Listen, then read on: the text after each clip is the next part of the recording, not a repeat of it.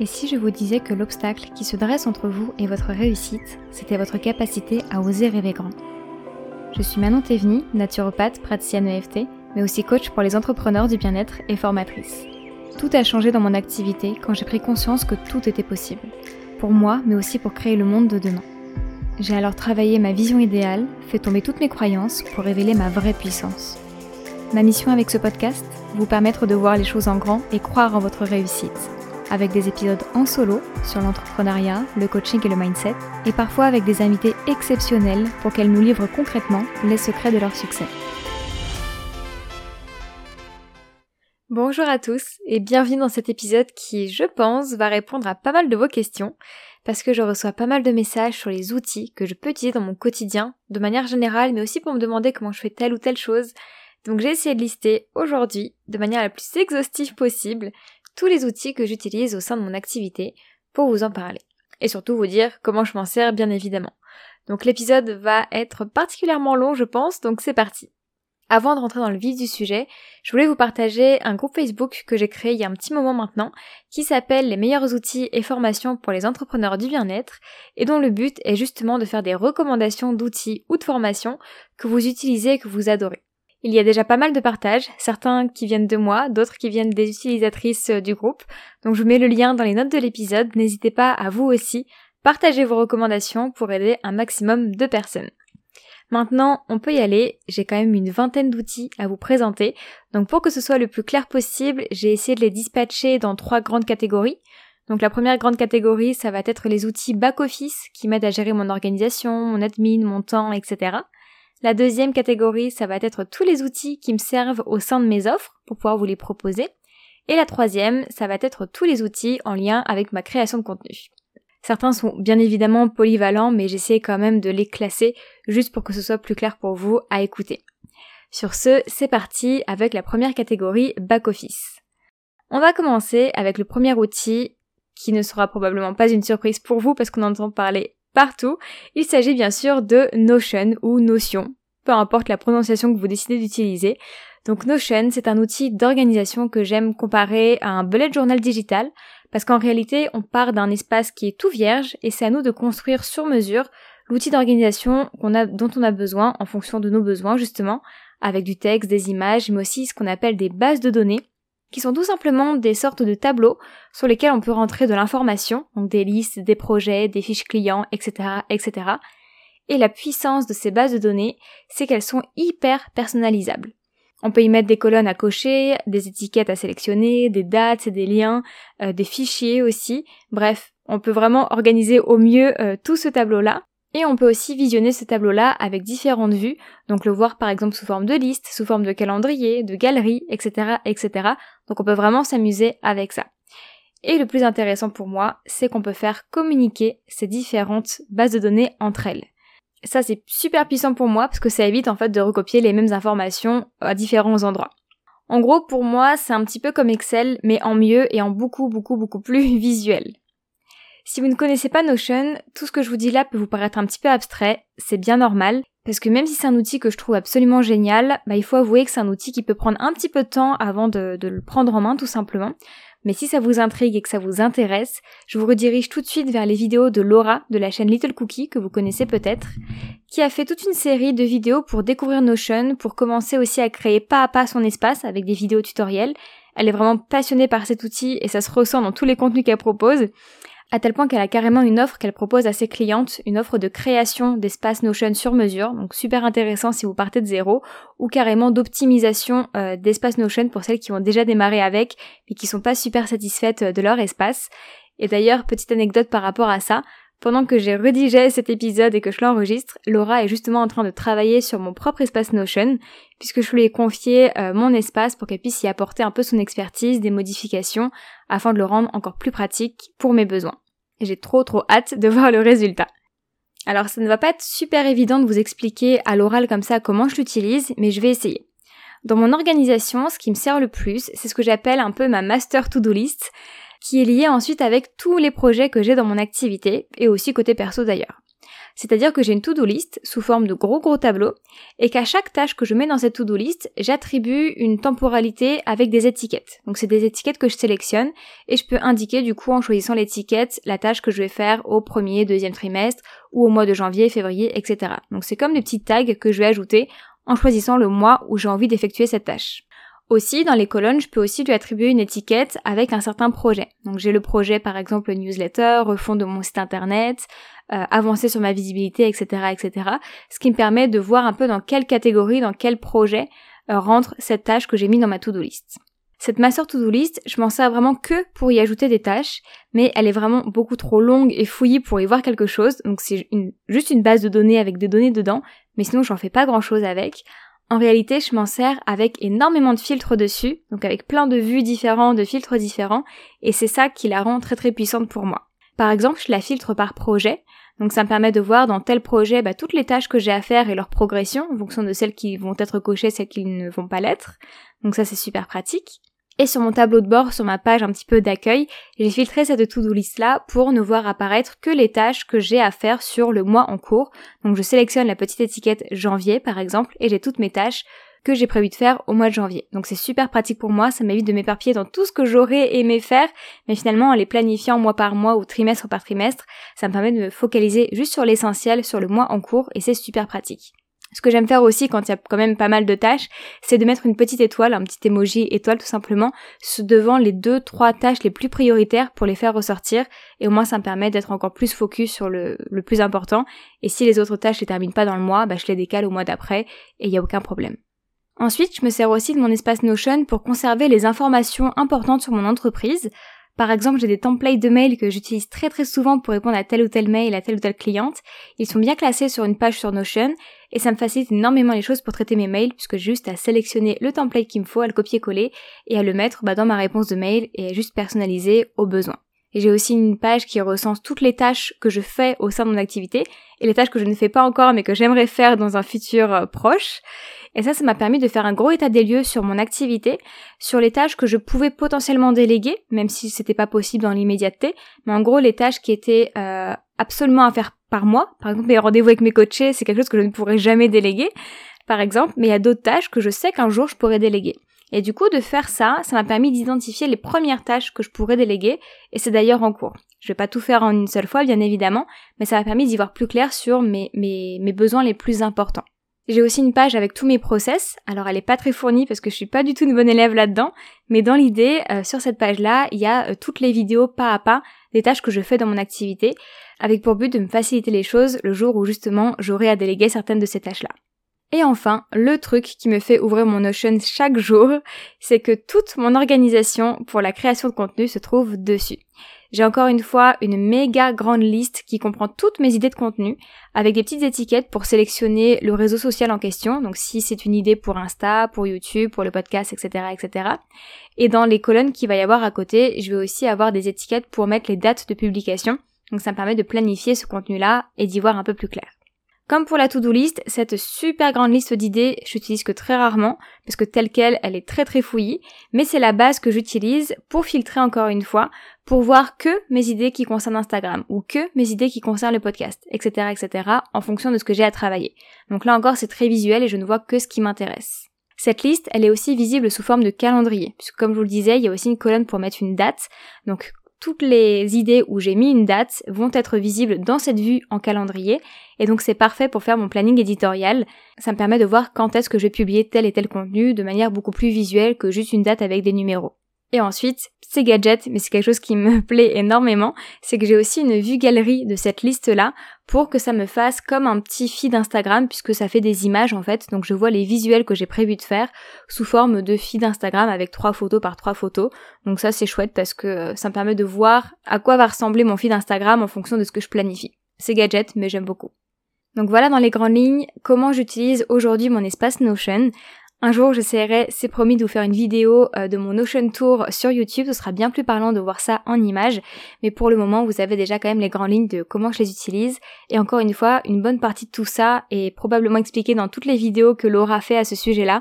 Donc n'hésitez pas à voir et à creuser par vous-même parce que, encore une fois, c'est ce que je vais vous dire tout au long de la vidéo. Si j'ai réussi à le faire, il n'y a pas de raison que vous, vous ne puissiez pas. Ensuite, vous avez peut-être remarqué que je n'organise pas mes journées ou mes semaines sur Notion. Alors avant, c'est ce que je faisais, en reportant mes quelques rendez-vous et en créant des blocs de temps pour organiser un peu euh, ma journée type. Mais rapidement, en ayant mon planning de rendez-vous qui ne cessait de se remplir, bah, c'était vraiment plus gérable. Parce que je faisais que recopier des choses sur Notion en fait.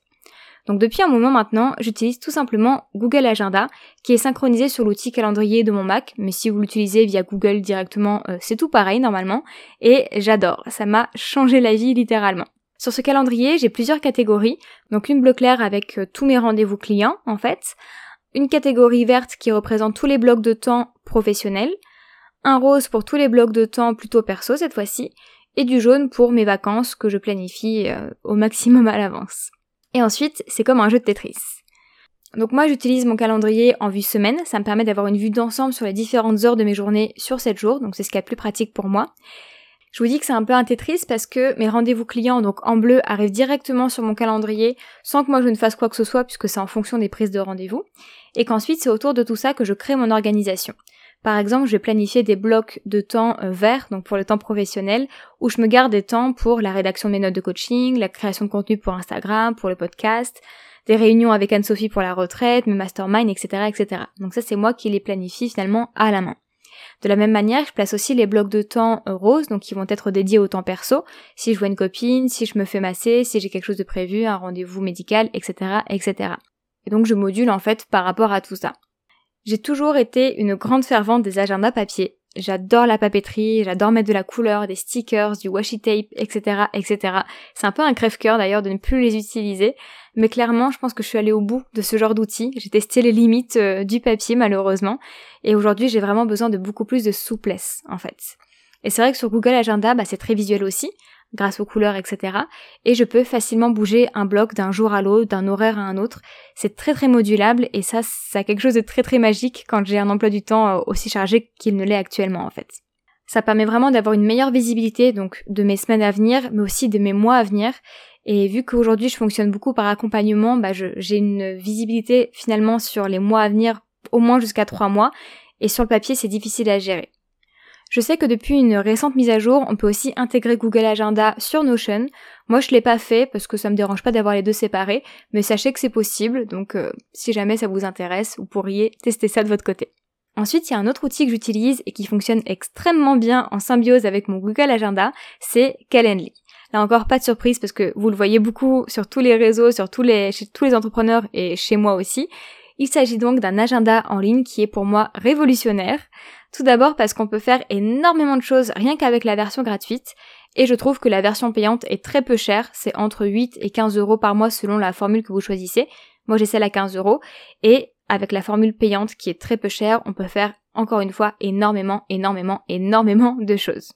Moi qui étais sur Doctolib avant, je payais plus de 130 euros par mois pour le strict minimum, avec un truc euh, franchement obsolète, euh, c'était une catastrophe en termes de fonctionnalité.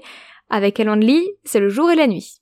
Sur Calendly, on peut créer un calendrier avec ses plages d'ouverture, donc c'est avec les plages horaires où on peut prendre rendez-vous avec vous. C'est vous qui choisissez, tout est modulable bien évidemment. Et ce qui est chouette, c'est qu'on peut créer plusieurs calendriers si jamais vous souhaitez proposer euh, des créneaux différents selon vos prestations par exemple. Moi, c'était mon cas quand j'avais mon cabinet en physique. J'avais un calendrier euh, bah, spécifique pour quand j'étais disponible au cabinet et un calendrier avec des horaires un peu plus larges quand on pouvait réserver euh, avec moi en visio par exemple. Vous pouvez ensuite créer plusieurs événements ou plusieurs services. Donc ça, c'est super pratique. Par contre, il n'y a que la version payante qui vous permet d'en créer plusieurs. Avec la version gratuite, vous avez le droit à un seul, il me semble. Et ce qui est super chouette, c'est que ces événements-là, ces services-là, certains vont être visibles. Par exemple, si vous, si vous allez sur mon calendrier à moi, vous aurez toute une liste de prestations disponibles, mais vous ne les voyez pas toutes. Il y a aussi des événements, des services que vous pouvez choisir de mettre privés et qui ne seront visibles que par les personnes à qui vous aurez donné le lien du service en question. Ça c'est super pratique pour moi parce que bah, il y a des créneaux que je mets, par exemple quand je coach les étudiantes de Coach from the Heart, elles ne vont pas euh, accéder directement à ça par euh, mon, mon calendrier classique. Elles ont une prestation qui est spécialement dédiée à elles et je leur transmets le lien, mais bien évidemment vous vous n'y avez pas forcément accès si vous ne faites pas partie des étudiantes que j'ai à coacher dans, dans ce cadre-là. Donc ça me permet une grande liberté par rapport à tous les événements que je vais créer, du fait de autoriser certaines personnes à les voir ou pas. Là où Calendly est devenu vraiment magique pour moi, c'est que j'ai pu le relier à mon Google Agenda. Ce qui fait que quand on prend un rendez-vous sur Calendly, déjà le rendez-vous apparaît tout seul automatiquement dans mon, agenda, ce qui me permet après de faire mon Tetris dont je vous parlais avant. Mais surtout, en fonction de ce que moi j'ai prévu sur mon agenda Google avec mes fameux blocs de temps verts et roses, etc., eh bien Calendly s'adapte et fait en sorte que les plages horaires disponibles pour la prise de rendez-vous ne soient que euh, là où j'ai laissé moi de la dispo sur mon Google Agenda. Donc je n'ai pas besoin de mettre à jour manuellement mes plages horaires en fonction d'autres rendez-vous en dehors de Calendly. Et ça c'est super pratique parce que ça n'était pas du tout le cas avec Doctolib où je devais tout faire manuellement. Et du coup c'est comme si je gérais deux agendas en même temps et franchement ça devient vite une grosse prise de tête. Et enfin, je vous parlais de plein de fonctionnalités en plus qui ne font que rendre cet outil plus merveilleux. Il y a notamment par exemple le fait qu'on peut intégrer directement le paiement en carte bleue à la réservation. Ça c'est génial. On peut programmer des questions personnalisées à poser à votre client au moment de sa prise de rendez-vous. Donc ça, je sais qu'on est nombreux à avoir besoin de certaines informations avant et on peut le faire aussi, donc ça c'est top. Calendly peut générer un lien Zoom automatiquement, donc pareil, pas besoin de créer vous-même à la main un lien Zoom et de l'envoyer après par mail à la personne, etc., etc. Calendly le gère automatiquement et le transmet à votre client au moment de sa prise de rendez-vous. Et vous avez aussi la possibilité de, d'envoyer des séries de mails automatiques. Donc un mail pour confirmer le rendez-vous, un mail de rappel avant le rendez-vous pour pas que la personne oublie, envoyer un mail post-rendez-vous pour récolter des avis. Enfin bref, tout ce que vous voulez, vous pouvez l'envoyer. C'est ce qu'on appelle une automatisation ou un workflow. Et ça, c'est super pratique, c'est très facile à mettre en place. Pas besoin d'être un as de la technique pour pouvoir faire ça. Et du coup, ça vous fait gagner énormément de temps et ça professionnalise aussi un petit peu votre activité. Vous l'aurez compris, j'adore Calendly. Dans ma gestion du temps, c'est à peu près tout en termes d'outils que j'utilise à ce jour. J'ai pas encore passé le cap de traquer mon temps avec un outil comme Clockify ou euh, Toggle dont on entend beaucoup parler en ce moment pour voir un peu où part mon temps parce que pour rien vous cacher ça me fait un peu peur parce que j'ai peur de réaliser qu'en fait je ne fais pas grand chose de mes journées mais je pense que ça viendra un jour mais je peux pas encore vous en parler parce que je ne l'ai pas encore testé. Donc maintenant sur la partie back office on va plutôt parler des finances et on va commencer avec Stripe et pour ça, je vais revenir sur Calendly. Donc sur Calendly, comme je vous disais, j'ai intégré directement le paiement de mes prestations à la prise de rendez-vous, notamment pour les séances EFT par exemple. Et cette fonctionnalité, elle est rendue possible par Stripe. C'est un outil qui permet les paiements en ligne de manière sécurisée, donc ça évidemment c'est hyper important, un petit peu comme le fait PayPal, sauf que les commissions prises par Stripe vont être beaucoup moins élevées que PayPal. C'est pour ça que je passe par Stripe d'ailleurs. Donc quand vous me payez une séance de FT, un atelier ou un replay sur Podia, l'argent va transiter par Stripe et ensuite ils vont déduire leur commission et me reverser cet argent à peu près toutes les semaines sur mon compte en banque directement. Donc c'est très pratique, j'ai pas besoin de m'occuper de quoi que ce soit finalement. Avec Stripe, je peux aussi générer des liens de paiement directement quand mes prestations passent pas forcément par une plateforme comme Calendly ou Podia. Et du coup, bah là, c'est pratique. Je peux mettre le montant que je veux et la personne, je lui envoie le lien et elle peut payer en carte bleue très facilement. Je le fais plus rarement parce que ça s'y prête moins, mais c'est une solution qui m'a dépanné pas mal de fois. Donc je voulais aussi vous en parler. Ensuite, pour gérer mes finances, cette fois-ci rien de très moderne, j'utilise un bon vieux tableau Excel. Donc encore une fois, c'est quelque chose qu'on peut faire sur Notion, mais pour le coup, je suis moins à l'aise, alors que sur Excel, bah, je gère à peu près tout ce qui est formule, etc. Donc c'est beaucoup plus facile pour moi que sur Notion. Donc j'ai un tableau hyper complet et très clair pour moi, sans lequel je serais totalement perdue. Donc j'ai d'abord un gros tableau récapitulatif avec une colonne par mois de l'année, et ensuite sur les différentes lignes, j'ai plusieurs catégories.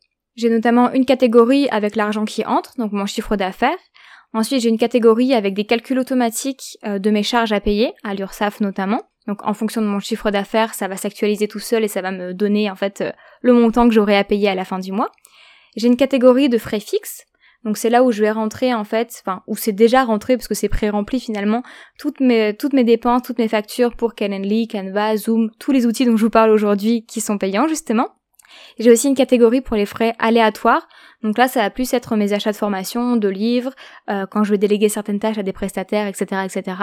Donc cette partie-là, elle n'est pas pré-remplie puisque ça va varier en fait au fur et à mesure euh, de mes achats selon les mois. Et enfin, en bas de ce tableau-là, il y a donc des calculs qui vont euh, bah, faire le calcul, le ratio entre tout ce qui est rentré comme argent et tout ce qui est sorti avec les charges, les frais fixes et aléatoires, etc., etc. Et en fonction de ce qui reste, j'ai une petite catégorie pour y noter la rémunération que je souhaite me verser et l'épargne aussi que je vais mettre en trésorerie. Donc en fait, ce tableau calcule un petit peu tout pour moi et ça me permet de euh, me délester de tout ça. C'est très facile et très visuel encore une fois. Donc ça c'est pour le gros tableau récapitulatif. Ensuite j'ai un onglet que je crée par mois qui va représenter ce qu'on appelle le livre des recettes. Donc dans ce livre des recettes j'ai une ligne par cliente ou par euh, offre vendue si on peut dire ça comme ça, par facture. Et donc dessus va y avoir évidemment les coordonnées de la cliente avec son nom, son email, parfois son numéro de téléphone, le produit qu'elle m'achète ou qui est facturé, le tarif de cette prestation-là, et j'ai un code couleur pour me, pour me spécifier à moi-même si cette prestation est payée ou si je suis en attente du paiement. Donc c'est en noir quand c'est payé et c'est en rouge quand je suis en attente du paiement, tout simplement. Et j'y note aussi quand je fais ma facturation bah, le numéro de facture puisque c'est obligatoire de suivre la chronologie au niveau de ces factures. Donc j'aime bien relier directement sur ce tableau-là euh, pour avoir une vision bien claire de tout ça. Et pour ma facturation, justement, j'utilise un outil en ligne gratuit, donc ça c'est chouette, qui s'appelle Henri, donc Henri avec deux R, et qui me permet de faire des devis et des factures très très facilement, de les avoir ensuite sous format PDF pour les envoyer euh, à mes clientes au besoin. Et donc c'est là que je reporte le numéro de la facture sur mon fichier Excel, et je le recommande vraiment si vous ne voulez pas faire ça à la main. Je le trouve très très facile, très très pratique, et euh, jusque là, bah ça fait deux ans que j'utilise et j'en suis très contente. Donc voilà tous les outils que j'utilise dans la partie back-office, organisation, admin, gestion financière de mon activité, etc., etc. J'essaie de ne pas avoir des outils histoire d'avoir des outils, mais vraiment d'avoir ceux dont j'ai réellement besoin pour me faire gagner du temps et me faciliter les choses au quotidien. On va pouvoir passer maintenant à la deuxième catégorie, qui est celle des outils qui me permettent de proposer mes offres. Le premier outil qui est basique de chez Basique, euh, qui me permet de faire tous mes rendez-vous, c'est bien évidemment Zoom. Alors aujourd'hui, il est devenu payant si on ne veut pas être limité dans la durée des rendez-vous qu'on fait euh, dans les réunions, mais je trouve que c'est relativement peu cher et je trouve que ça fonctionne beaucoup beaucoup mieux que Google Meet. Donc pour moi, c'est un investissement que j'ai préféré faire plutôt que de me tourner vers du gratuit cette fois-ci. En plus, Zoom, c'est pratique, tout le monde connaît, tout le monde sait s'en servir. C'est lié à mon calendrier parce que mes réunions sont générées automatiquement, donc ça c'est trop pratique pour moi. Et ce que j'apprécie aussi, c'est que je peux créer manuellement cette fois-ci pour le coup des liens permanents. Comme ça, ça me permet d'utiliser toujours les mêmes salles de réunion avec mes clientes qui sont avec mes coachés en accompagnement avec moi. Et ça c'est super pratique. Elles aussi, elles ont pas besoin d'attendre un mail de ma part avec le lien de la séance qui suit. C'est toujours le même et au moins on se pose pas de questions. J'aime aussi le fait qu'on puisse enregistrer très facilement pour partager par exemple un replay de masterclass ou d'atelier. Donc c'est ce que j'ai pu faire par le passé et ça fonctionne bien. On peut aussi facilement partager son écran si on souhaite montrer quelque chose à notre interlocuteur. Ça fonctionne bien aussi. Donc euh, bref, je trouve que c'est très intéressant, très pratique et euh, pour le moment je vois pas un autre outil qui pourrait le remplacer. Ensuite, je vais vous parler brièvement de Google Form. Donc là aussi, je pense que vous connaissez probablement cet outil-là. Personnellement, je l'utilise pas mal pour interroger mon audience, notamment sur une offre à venir pour connaître leurs besoins par exemple, ou alors pour récolter des retours, des avis après une prestation, après un coaching par exemple, après un atelier, ou aussi pour créer un questionnaire de prise de contact à remplir avant mes séances découvertes. Donc j'aime bien poser quelques questions en amont pour apprendre à découvrir euh, bah, la coachée que je vais rencontrer en séance découverte. Ça permet de gagner du temps et de cerner un peu mieux le profil. Donc ça j'aime beaucoup le faire. Et par exemple, ce formulaire-là, il est envoyé automatiquement par Calendly dans le mail de confirmation et dans le mail de rappel que ma cliente va recevoir. Donc j'ai pas besoin de m'en occuper, elle le reçoit automatiquement, elle le remplit donc automatiquement et moi j'ai juste à aller consulter les réponses avant un rendez-vous. Ça c'est une sacrée charge mentale en moins. Donc voilà, c'est un outil qui paye pas de mine mais qui est ma foi assez pratique et que j'aime bien utiliser. Par la suite, quand mon activité grandira, j'essaierai de me pencher peut-être sur des formulaires un peu plus euh, haut de gamme qui permettent un peu plus de fonctionnalités mais au niveau où j'en suis, ça me suffit largement euh, pour le moment. Ensuite, j'avais envie de vous parler de MailerLite. C'est un outil d'emailing dont je vous parle très très très très souvent, dont je ne peux pas me passer.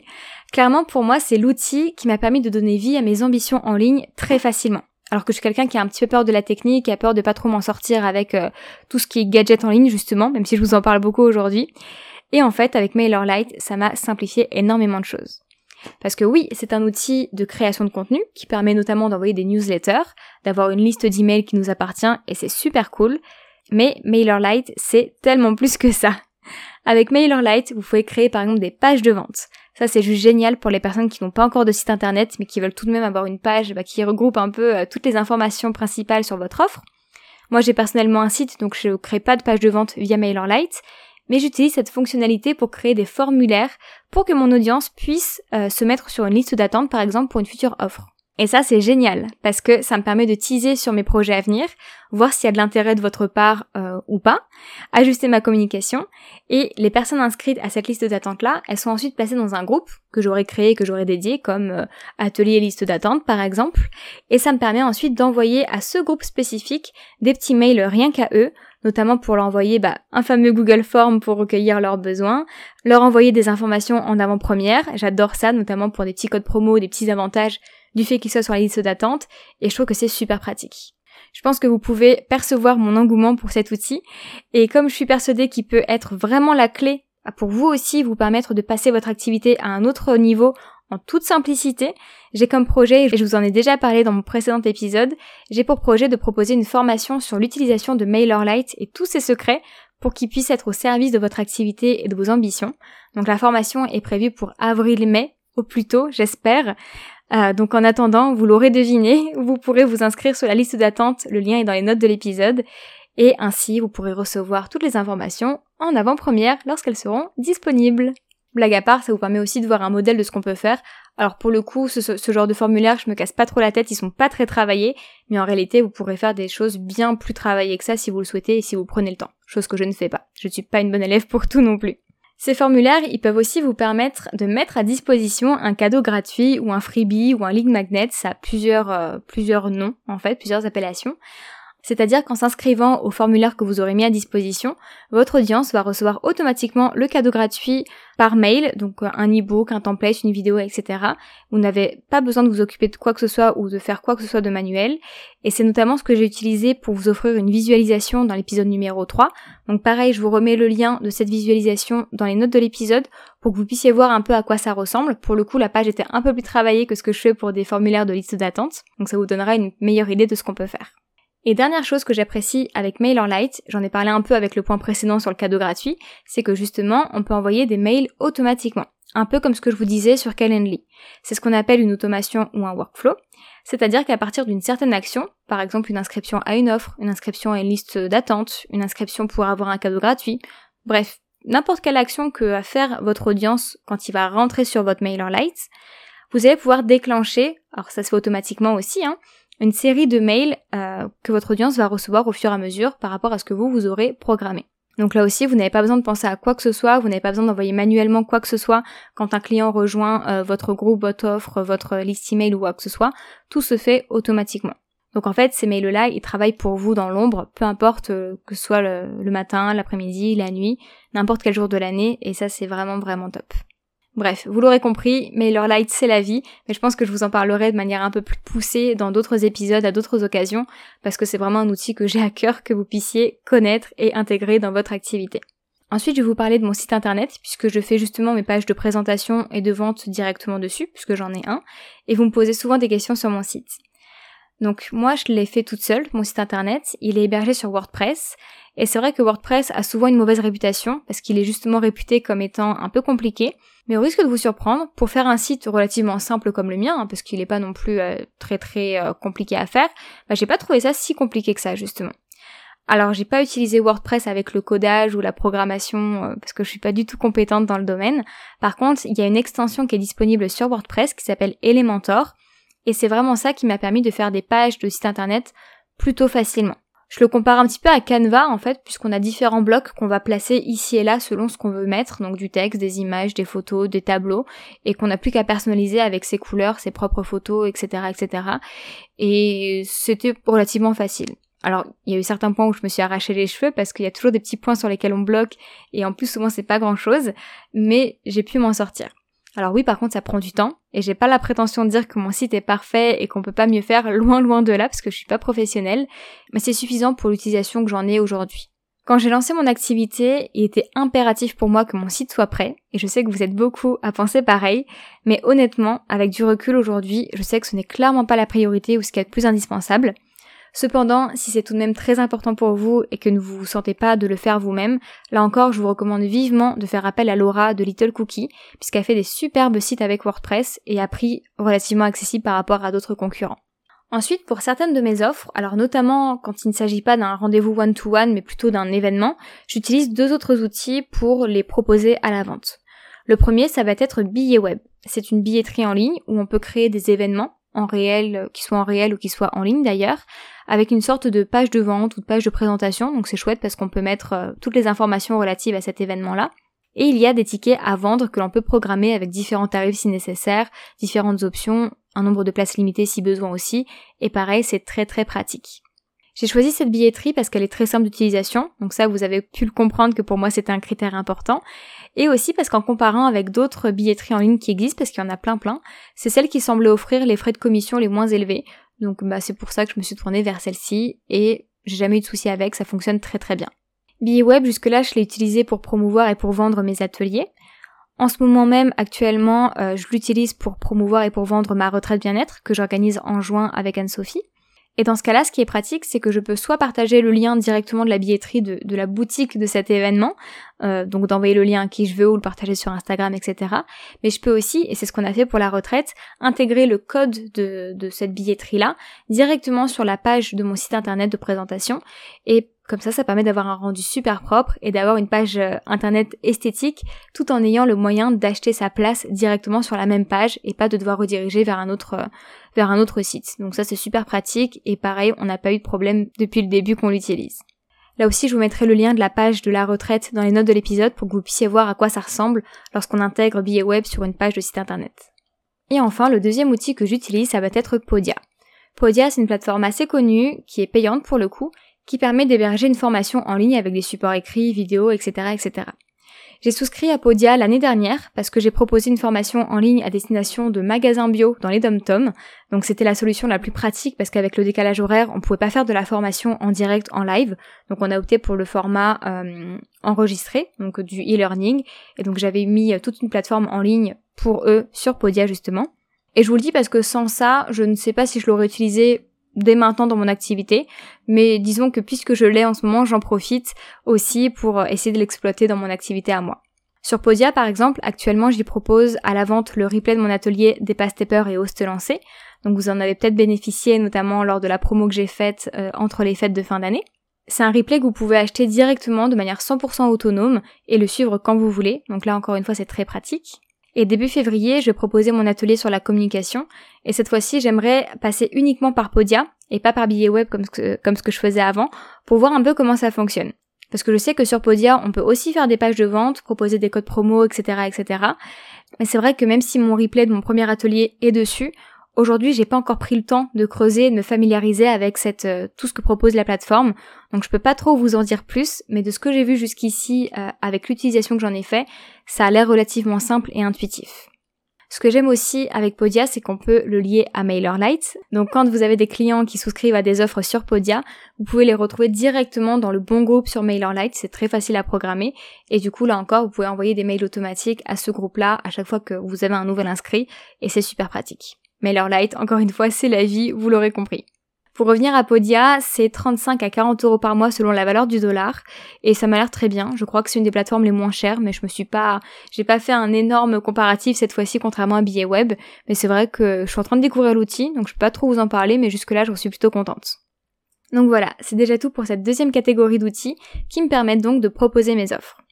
Je pense que ce sont vraiment les outils avec lesquels vous êtes en général les moins à l'aise, qui vous font le plus peur par rapport à leur aspect technique qu'ils peuvent avoir, alors qu'en réalité, quand on se penche un petit peu dessus et qu'on prend le temps de les prendre en main, ils sont justement là pour vous permettre de donner vie à vos idées avec le moins de limitations techniques possible. Et encore une fois, je le répète, mais si moi j'arrive à les utiliser, il n'y a pas de raison pour que vous, vous ne puissiez pas, c'est vraiment promis.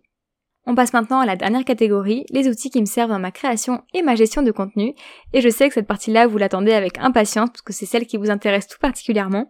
Je m'attarde pas de nouveau sur Notion, mais vous l'aurez compris, c'est un outil indispensable pour moi pour mettre en place toute ma stratégie de contenu et organiser tout ça, mais là on va se cibler du coup sur les autres outils que j'utilise. Le premier outil que vous connaissez probablement tous aussi, c'est évidemment Canva. Donc hormis les posts photos que je, que je poste et les quelques réels que je peux faire, je crée absolument tous mes visuels sur Canva, pour Instagram, pour les couvertures de podcasts, pour les miniatures YouTube, absolument, absolument tout. C'est super simple, c'est super intuitif, j'adore. Par contre, le risque, c'est d'y passer vraiment des heures et des heures, surtout quand on est un petit peu perfectionniste. C'était vraiment mon cas au début, et c'est vrai qu'aujourd'hui de moins en moins, parce que j'ai vraiment plus le temps en fait de, passer des heures et des heures dessus. Et c'est vrai que j'ai pu le faire au fur et à mesure, donc de diminuer mon temps euh, passé sur Canva, tout simplement parce que je me suis créé une sorte d'identité visuelle que je réutilise tout le temps. Alors elle est pas parfaite, mais elle fait le job, parce qu'on m'identifie facilement avec, parce qu'elle me permet de faire passer mes messages. Donc c'est vrai que je réutilise toujours les mêmes typographies, les mêmes éléments, les mêmes structures, les mêmes fonds, etc., etc. J'ai même carrément parfois des templates pour certains types de posts, comme les citations par exemple, où c'est toujours les mêmes que je réutilise, et ça me permet de ne pas trop me prendre la tête avec l'aspect visuel de tout ça, et de créer rapidement quand j'ai des idées. On peut aussi maintenant créer des réels avec Canva. Je l'ai fait deux trois fois et c'est assez pratique. Euh, surtout que je crois qu'ils ont amélioré cette fonctionnalité depuis que moi je l'ai utilisé pour la première fois. Donc je pense qu'à terme ça va continuer d'évoluer et que ce sera peut-être plus facile de faire des réels sur Canva que sur le téléphone sur Instagram directement. Donc à mon avis c'est une fonctionnalité à, surveiller. Et moi donc j'ai la version payante, vu tout ce que je fais dessus c'était indispensable et euh, c'est très rentabilisé pour moi. Ensuite, on pose tout le temps la question de savoir comment je fais pour sous-titrer mes stories. Et je comprends parce que avant que je trouve une application qui fonctionne bien pour moi, j'ai vraiment galéré. Donc je suis contente de pouvoir vous partager une application qui est pour moi très très euh, bien pour ça. J'utilise donc CapCut. Elle est gratuite, donc ça c'est un très bon point. Et donc pour l'utiliser, c'est très simple. Je upload juste mes stories que j'ai enregistrées euh, au préalable au format vidéo tout simplement.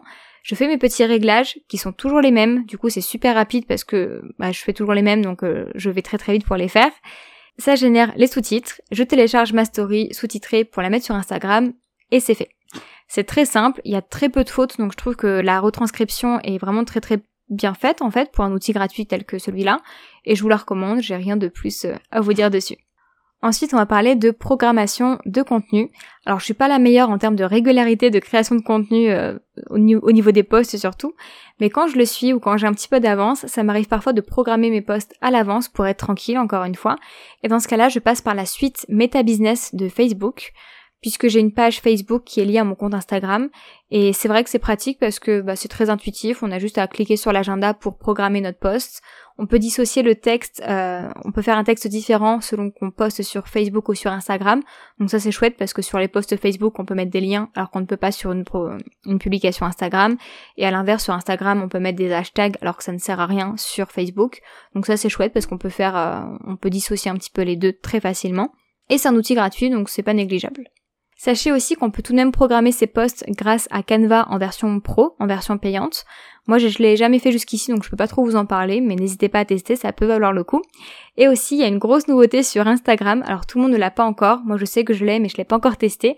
C'est qu'on peut maintenant programmer ses posts Instagram directement sur Instagram. Donc ça, ça va être super pratique aussi. Mais encore une fois, je l'ai pas testé. Donc c'est à peu près tout pour Instagram. Maintenant, je vais vous parler un peu plus de ma création de contenu, notamment pour YouTube. Donc pour ça, j'ai besoin de faire pas mal de montage et j'utilise pour ça iMovie. Donc c'est un logiciel qui est gratuit, qui est disponible directement sur euh, tous les Mac. Et donc moi j'ai un Mac et clairement, il est très très simple, il est pas très poussé, mais pour ce que j'en fais, ça me suffit largement et encore une fois, euh, je m'en sors très très bien parce qu'il est simple à utiliser. Donc euh, c'est très chouette. J'utilise iMovie et je reste dessus. Donc pour YouTube, c'est tout. Sinon, bah, Canva pour faire la miniature, vous l'aurez compris. Et enfin, on va passer à la partie podcast. Donc là, c'est la partie qui m'a demandé de me familiariser avec pas mal de nouveaux outils, parce que c'est relativement nouveau pour moi. Le premier, il s'agit d'Encore. C'est une plateforme qui héberge mon podcast. Ce qui fait que quand je publie un épisode, c'est Encore qui s'occupe ensuite de le diffuser sur toutes les différentes plateformes d'écoute qui existent. Et heureusement, sinon ce serait pas gérable pour moi. C'est un outil qui est gratuit, qui est très simple d'utilisation encore une fois, avec des petites statistiques bien sympas à regarder. Donc euh, je valide, j'en suis très contente euh, jusque là. Ensuite, pour enregistrer mes épisodes et faire le montage, j'utilise Audacity. Donc il est gratuit aussi. Il est très simple d'utilisation pour ce que j'en fais encore une fois. Mais j'ai appris euh, après que sur Mac, on avait aussi un logiciel directement intégré qui s'appelle GarageBand, je crois, qui fait exactement la même chose. Mais vu que je suis familiarisée maintenant avec Audacity, bah, c'est vrai que je préfère euh, rester sur ce logiciel que je connais déjà un petit peu. Et enfin, pour terminer cet épisode, le dernier outil, si on peut l'appeler comme ça, que j'utilise dans le cadre du podcast notamment, c'est Telegram. Donc c'est un réseau qui est proche de tout ce qui est WhatsApp, Messenger ou Signal, mais que j'apprécie parce que au-delà des conversations ou des groupes qu'on peut créer comme sur les autres que je vous ai cités, on peut y créer ce qu'on appelle des canaux pour délivrer du contenu, un petit peu comme sur un réseau social, mais sans algorithme. Et ça, je trouve que c'est top. Alors j'ai pas le désir particulier de quitter Instagram, mais j'aime quand même cette idée d'avoir des plateformes plus indépendantes comme le podcast, la newsletter ou Telegram. C'est d'ailleurs pour ça que pour animer la communauté du podcast, bah, j'ai préféré ouvrir un canal Telegram. Donc vous pouvez d'ailleurs la rejoindre pour être au courant de la sortie de chaque nouvel épisode. Mais pas que. J'essaie vraiment de vous proposer sur ce canal-là, sur cette communauté-là, du contenu un petit peu exclusif. Par exemple, tous les jeudis, toutes les semaines, j'ouvre l'intendance business. Et donc c'est un, c'est un moment où sous le post, vous pouvez me poser toutes vos questions business et j'y réponds en vocal sur le groupe pour que ça puisse bénéficier à tout le monde. Et je trouve que c'est un moment plutôt chouette, donc euh, j'adore ces moments-là. C'est super intimiste, il y a beaucoup d'enthousiasme de votre part, donc merci beaucoup parce que ça me touche euh, énormément et je passe d'excellents moments à vos côtés. Sur Telegram, c'est là aussi que je crée le groupe qui regroupe toutes mes coachées, donc celles qui ont fini l'accompagnement, celles qui sont en plein dedans ou celles qui vont le commencer prochainement dans les semaines à venir. Et je trouve que c'est vraiment important de leur mettre à disposition cet espace-là, parce que moi je suis dessus, donc je peux leur répondre, mais il y a aussi toutes les filles qui sont là pour célébrer, pour poser leurs questions, poser leurs doutes, prendre des nouvelles, se remonter le moral quand il y a besoin, et euh, je trouve que c'est très très précieux. En tant que coachée, moi j'ai toujours adoré quand il y avait ce genre d'espace, ce genre de bonus, donc c'est tout naturellement que j'ai créé euh, ce genre d'espace à mon tour pour mes propres coachés. Et voilà, je suis arrivée au bout de cet épisode, alors j'ai la bouche toute sèche parce que je crois que c'est le plus long vraiment depuis le tout début de mon podcast. Mais comme je vous le disais, j'ai essayé d'être la plus exhaustive possible, donc ça fait pas mal d'outils euh, dont j'avais à vous parler, et de vous donner aussi un maximum d'informations. Donc j'espère que ces missions réussies, n'hésitez pas à me dire tout ça. Tous les outils dont je vous ai parlé aujourd'hui seront listés dans les notes de l'épisode, dans l'ordre, pour que vous puissiez les retrouver bah, le plus facilement possible s'ils vous intéressent. Et puisque l'on termine cet épisode en parlant de création de contenu, j'en profite pour vous rappeler que début février, je vais animer un atelier autour de la communication, et plus précisément sur comment fédérer une communauté engagée autour de soi. Et dans cet atelier, il va y avoir une partie de coaching pour vous aider à y voir plus clair, à déterminer ce que vous voulez vraiment créer dans votre communication. Mais j'ai aussi envie de sortir un peu du cadre du coaching et de vous inclure une partie plus de transmission où je vous partagerai mes bonnes pratiques sur Instagram pour booster l'engagement de votre communauté. J'ai des idées folles pour cet atelier et je suis tellement frustrée d'avoir dû le décaler à début février parce que je préfère être pleinement disponible, donc même si ça me crève un peu le cœur parce que j'avais trop hâte de vivre ça, j'ai préféré le décaler et être dans de meilleures dispositions pour vivre euh, ce moment avec vous. Évidemment, si l'atelier vous intéresse et que vous souhaitez recevoir les informations en avant-première, une liste d'attente est là dans les notes de l'épisode, donc n'hésitez pas à la rejoindre pour recevoir toutes les informations et avoir des petits avantages aussi. Sur ce, merci aux courageuses qui m'ont écouté jusqu'au bout. Il ne me reste plus qu'à vous faire de gros bisous et à vous dire à la semaine prochaine. Merci d'avoir écouté ce podcast. S'il vous a plu et que vous aimeriez me soutenir, je vous invite à vous abonner pour ne louper aucun épisode, à laisser un commentaire et une note 5 étoiles sur votre plateforme d'écoute préférée.